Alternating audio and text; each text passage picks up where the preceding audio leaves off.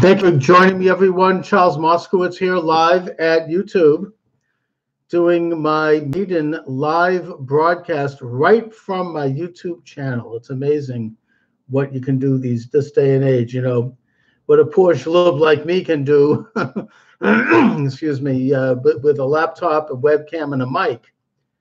Um, just want to talk a little bit, for starters, about um, what I see as a um, a radicalizing of the abortion issue on a state level. Um, and at the same time, a good silver lining to this process.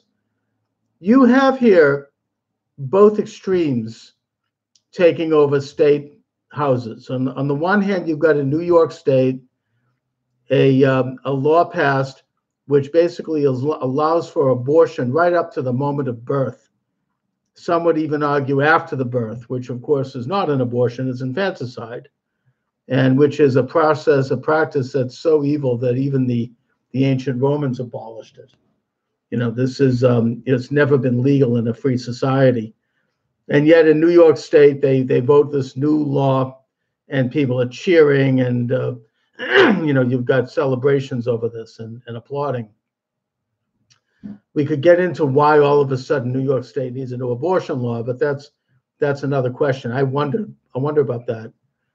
On the other side of the spectrum, and you have, by the way, just to just to further that, you have the refusal by the Democrats in the House of Representatives to vote for a born alive resolution, which says that um, they ban the practice of killing the baby born alive as a result of an botched abortion. So the, the, the, the radicalism of that, the extremism of that, cannot be in any way overstated. On the other hand, you now have in, in Alabama and other states as well the passage of abortion laws that would ban abortion in, in just about every case, including um, incest, life of the mother, you know, health of the baby and which could theoretically put an abortion doctor in prison for 99 years. Um, I would suggest that both of these extremes don't reflect most views of most Americans. And it seems to me that this is a setup toward creating a new dialectic that will rip the country apart and will hope and might possibly affect the next election.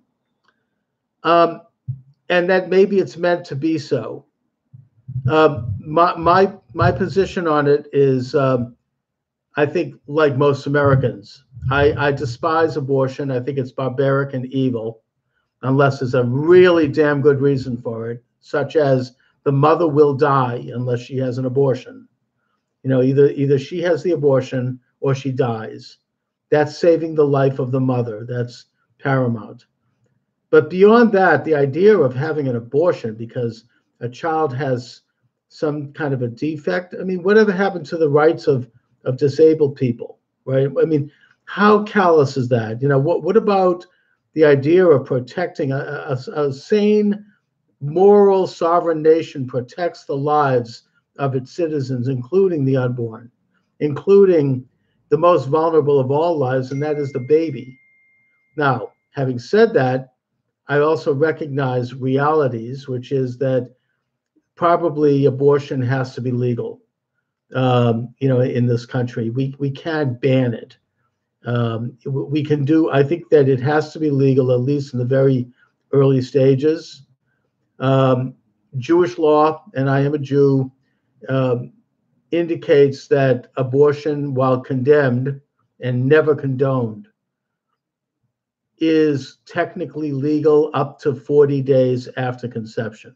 I know that differs from Catholic law, which is much more religious, or Islamic law, which is much more liberal. I think Islam they allow abortion right. It's more it's more liberal than Roe versus Wade. But uh, I think that it's it's where I come from. It's a medium in this idea uh, that the soul doesn't enter the the baby, the womb, until after 40 days because that was the number of days or the number of years that the uh, children of Israel wandered in Sinai before reaching and entering the promised land. and uh, and again that it's not condoned, it's not accepted, but it, it it's legal. And um, as Bill Clinton, former President Bill Clinton, famously said, even though I don't, I doubt if he meant it, abortion should be legal, safe, and rare.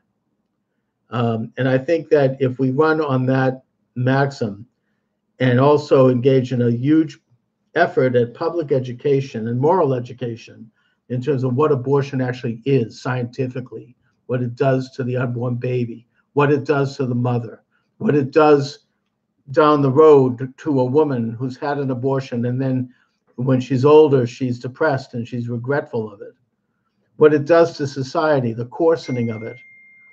I think that we could reach a, a happy medium in that it will be legal but rare and um, not not performed. And uh, as far as the idea of these states passing radical laws, both banning and permitting, this is an assertion of the rights of the states to regulate these matters, which was where it existed before Roe versus Wade corrupted the whole system by allowing the federal government to seize the prerogative of regulating abortion under this false idea that a woman's right to privacy. I mean, do you have a private right to murder somebody? I mean, it's you don't have a private right to kill kill you know to have an abortion. But putting that aside, the fact is that states are asserting this sovereignty. They are reflecting the values of their citizens, however wrong we may believe those values are, and certainly in the case of New York.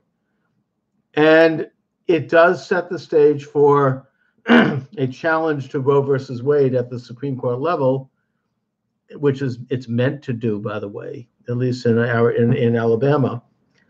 And in the case that this does reach the Supreme Court, and the Supreme Court undoes Roe versus Wade, which everyone admits, including the biggest supporters, was questionably constitutional, questionable constitutionally, and has corrupted and perverted the entire constitutional process ever since, that if they do undo it, then it will go back to the states. And then New York State can have as radical a pro abortion law as they want, if that's what the people of that state want.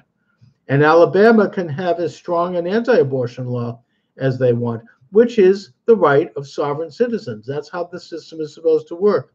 America is a federated republic of sovereign states. And social questions such as abortion, I would argue, ought to be regulated by the states and the people who live in those states. I mean, uh, the state of Nevada, for example, has legalized prostitution, legalized gambling. Do I support those things? Absolutely not. But the state of Nevada, the citizens there do, and that's what they've done. That's their law. The state of of uh, Utah is dry, no alcohol. Do I support that? No. But if that's what the people of Utah want, and they express that through their legislators, who then pass laws signed by their governor, then that's something to be respected. It's called a democratic approach in a Republican system. Anyway, thanks for watching, everyone. Thanks for joining my live YouTube stream. Charles Moscowitz. Um, I have a good interview coming up, by the way, that's, that's going to be uh, Skyped and downloaded with Joshua Douglas. He's the author of a book called Vote for Us How to Take Back Our Elections and Change the Future of Voting. He's a professor at the University of Kentucky and he's an expert on voter fraud, voter suppression. Thanks for joining me, everyone.